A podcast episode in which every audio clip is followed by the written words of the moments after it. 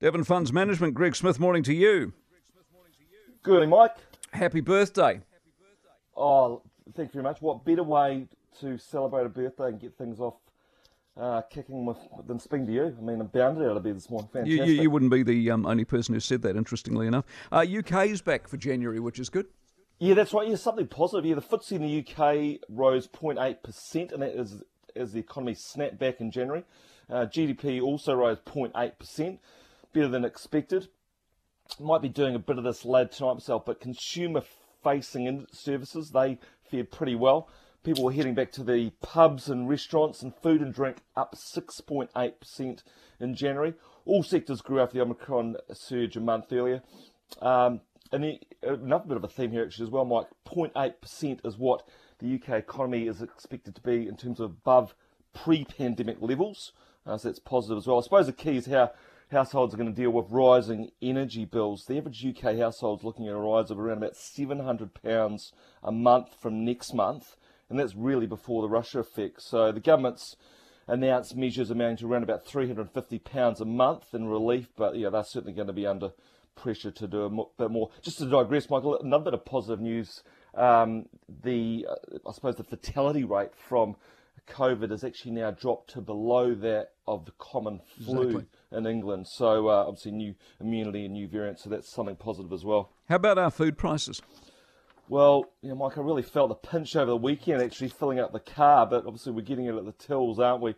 Uh, weekly shop, that surge over the past year, of course, everyone everyone knows that. And we got the extent of this reaffirmed on Friday. Stats New Zealand reported that food prices up 6.8% in January. That's the largest rise since July 2011. So we're not, and we're not imagining it. Fruit and veggie prices up an incredible 17%. Tomatoes, broccoli, iceberg lettuce, they're all on a tear. Milk, meat, poultry, and fish, Mike, they're up 7%. Grocery food up 5.4%. The only irony, and a, a bit of a positive, avocados have actually fallen in price over the past year.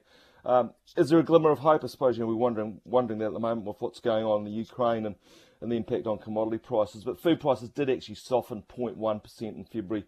Uh, tomatoes and apples were amongst those that were moderating. But you know, I suppose we won't really be holding our breath about whether that's going to be a, a near-term trend.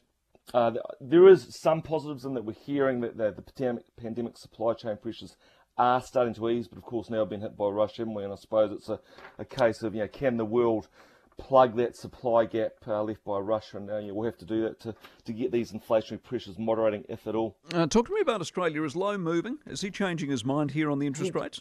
He does appear to be, yeah. He, uh, Governor Philip Lowe, the RBA, addressed a summit on Friday.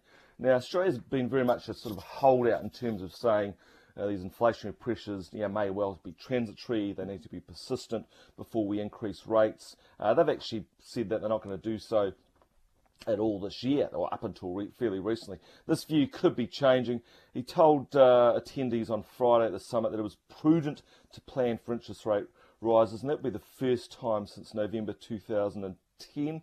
Uh, we, he was asked if it could come as early as June. He says that's guaranteed, not plausible. So a bit of plausible deniability there, Mike, I suppose. Uh, either, either way, he also painted the scenario potential of rates not rising to 2023 or 2024, uh, suggesting that that might be possible if inflation wasn't sustainably in the 2 to 3% range. But the market, might, they're pricing in five rate hikes this year.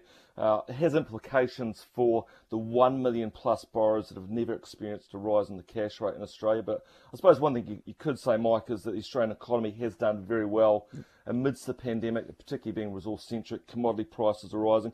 And- talking about Russia and the gap there, the Aussie wheat producers are actually quite well placed to fill it. Uh, the forecasts that record rainfall is going to see the average crop come in at a record uh, this coming year. So that's uh, good news. Good stuff. What are the numbers? So we've got the Dow that was down 0.69% on Friday, 32,944. S&P down 1.3%. Nasdaq down 2.2%. So concern there over rate rises. We've got the Fed meeting this week. Actually, they're expected to lift from zero to a quarter percent. FTSE as mentioned up 0.8%. Nikkei down 2.1%. ASX 200 down 0.94%. Gold down $15.1988 an ounce. Oil that was up again, up 3.1%, 109 spot 33. And the currencies, Kiwi was lower against the US, 68 spot 09, 93.33 against Aussie, that was flat, 52 spot 2-1 against sterling, 62 spot 36 against euro, 79.83. Uh, that was higher against the yen. And the NZ50 was down 0.88%, 104 points, 11.821. There are bright spots, including Meridian. Uh, we've got the GDP numbers out this week, Mike. 3% growth expected for the December quarter. Good on you, mate. You have a good one. Catch up soon. Greg Smith, Devon Funds Management, Monday morning.